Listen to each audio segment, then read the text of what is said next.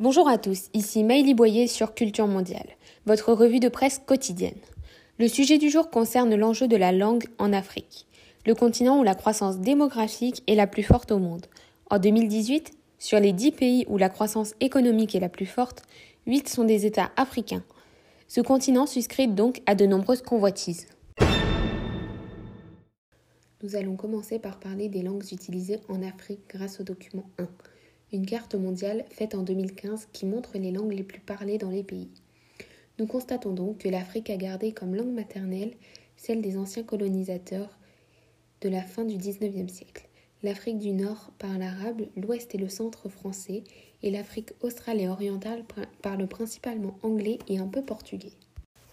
Le document 2 est aussi une carte mondiale de 2018 qui concerne uniquement l'anglais, qui est, comme dit précédemment, la langue maternelle de la majeure partie de la population de l'Afrique orientale et australe, mais aussi du Nigeria, du Libéria et de l'Afrique de l'Est. Cette langue peut être aussi utilisée sans être la langue maternelle. Par exemple, l'Éthiopie, qui est l'un des seuls pays à ne jamais avoir été colonisé, considère la langue comme véhiculaire et est utilisée par l'administration. Une langue véhiculaire est une langue utilisée pour communiquer entre deux pays qui n'ont pas la même langue maternelle, ce qui montre l'importance de savoir parler anglais en Afrique, mais pas, seulement. Pour finir sur ce dossier, le document 3 est un graphique effectué en 2017 sur l'estimation des effectifs des francophones par continent au fil des années, c'est-à-dire le nombre de personnes qui parlent français.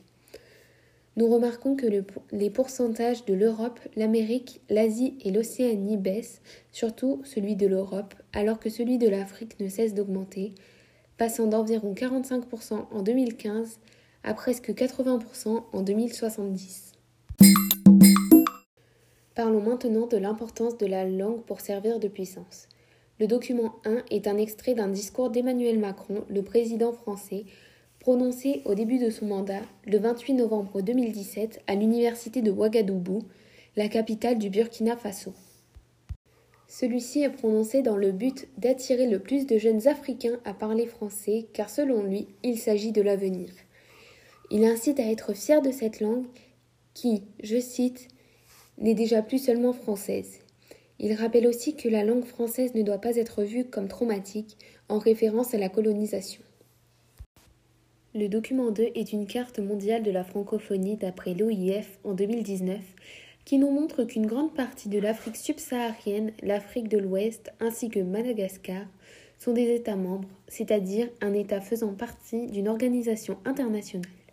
89 millions d'habitants de l'Afrique subsaharienne et 15 millions de l'Afrique du Nord et du Moyen-Orient sont francophones. Le document 3 est une publicité de Campus France accompagnée d'une vidéo d'un témoignage d'un ancien étudiant venu du Congo.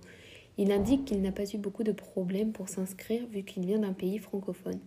Il est à présent conseiller juridique grâce à Campus France qui lui a permis de faire ses études dans le pays. Il vante donc le niveau des études scolaires de la France. Le document 4 est la page d'accueil du site France 24, une chaîne de télévision française d'information internationale diffusée dans plusieurs langues dans tous les pays. La page ouverte montre la couverture d'un reportage de l'armée française et de l'armée malienne qui élimine des djihadistes dans le centre du Mali, ce qui montre la coopération et la puissance des deux armées. Cette chaîne télévision permet ainsi le rayonnement linguistique de la France. Le document 5 comporte d'abord une carte des installations des instituts Confucius en Afrique entre 2005 et 2020 et ensuite un extrait d'article d'Elina Sheikh écrit en juillet 2017 dans Repenser l'Afrique, nommé Institut Confucius, l'atout charme de l'Afrique.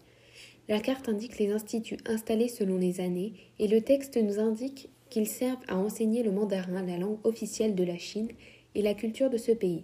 Il nous indique aussi que la Chine est le partenaire commercial de l'Afrique. Elle voit ainsi la possibilité de partager sa culture. Le document 6 est une image du journal télévisé CGTN, un média chinois francophone qui permet de diffuser l'actualité chinoise. Il est souvent accusé de faire de la propagande pour le régime chinois. Le document 7 est un extrait du journal CGTN évoqué précédemment.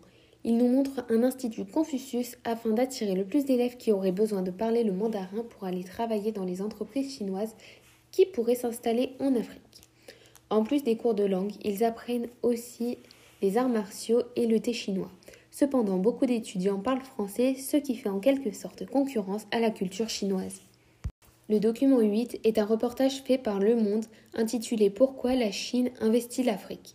Celui-ci rappelle les relations entre la Chine et l'Afrique, puis les projets que la Chine a pour cette dernière. Les investissements de la Chine en Afrique permettraient de développer l'infrastructure du continent. Elle installe des instituts Confucius dont nous avons parlé précédemment et elle est valorisée du fait qu'elle n'ait jamais colonisé le continent, contrairement à l'Europe. Nous pouvons ainsi conclure en disant que malgré des efforts de la Chine à essayer de rivaliser avec la France et le Royaume-Uni, les langues de ces deux derniers pays sont quand même les plus importantes en Afrique. Voilà, c'est tout pour aujourd'hui. Je vous souhaite une très bonne journée en espérant vous retrouver très bientôt.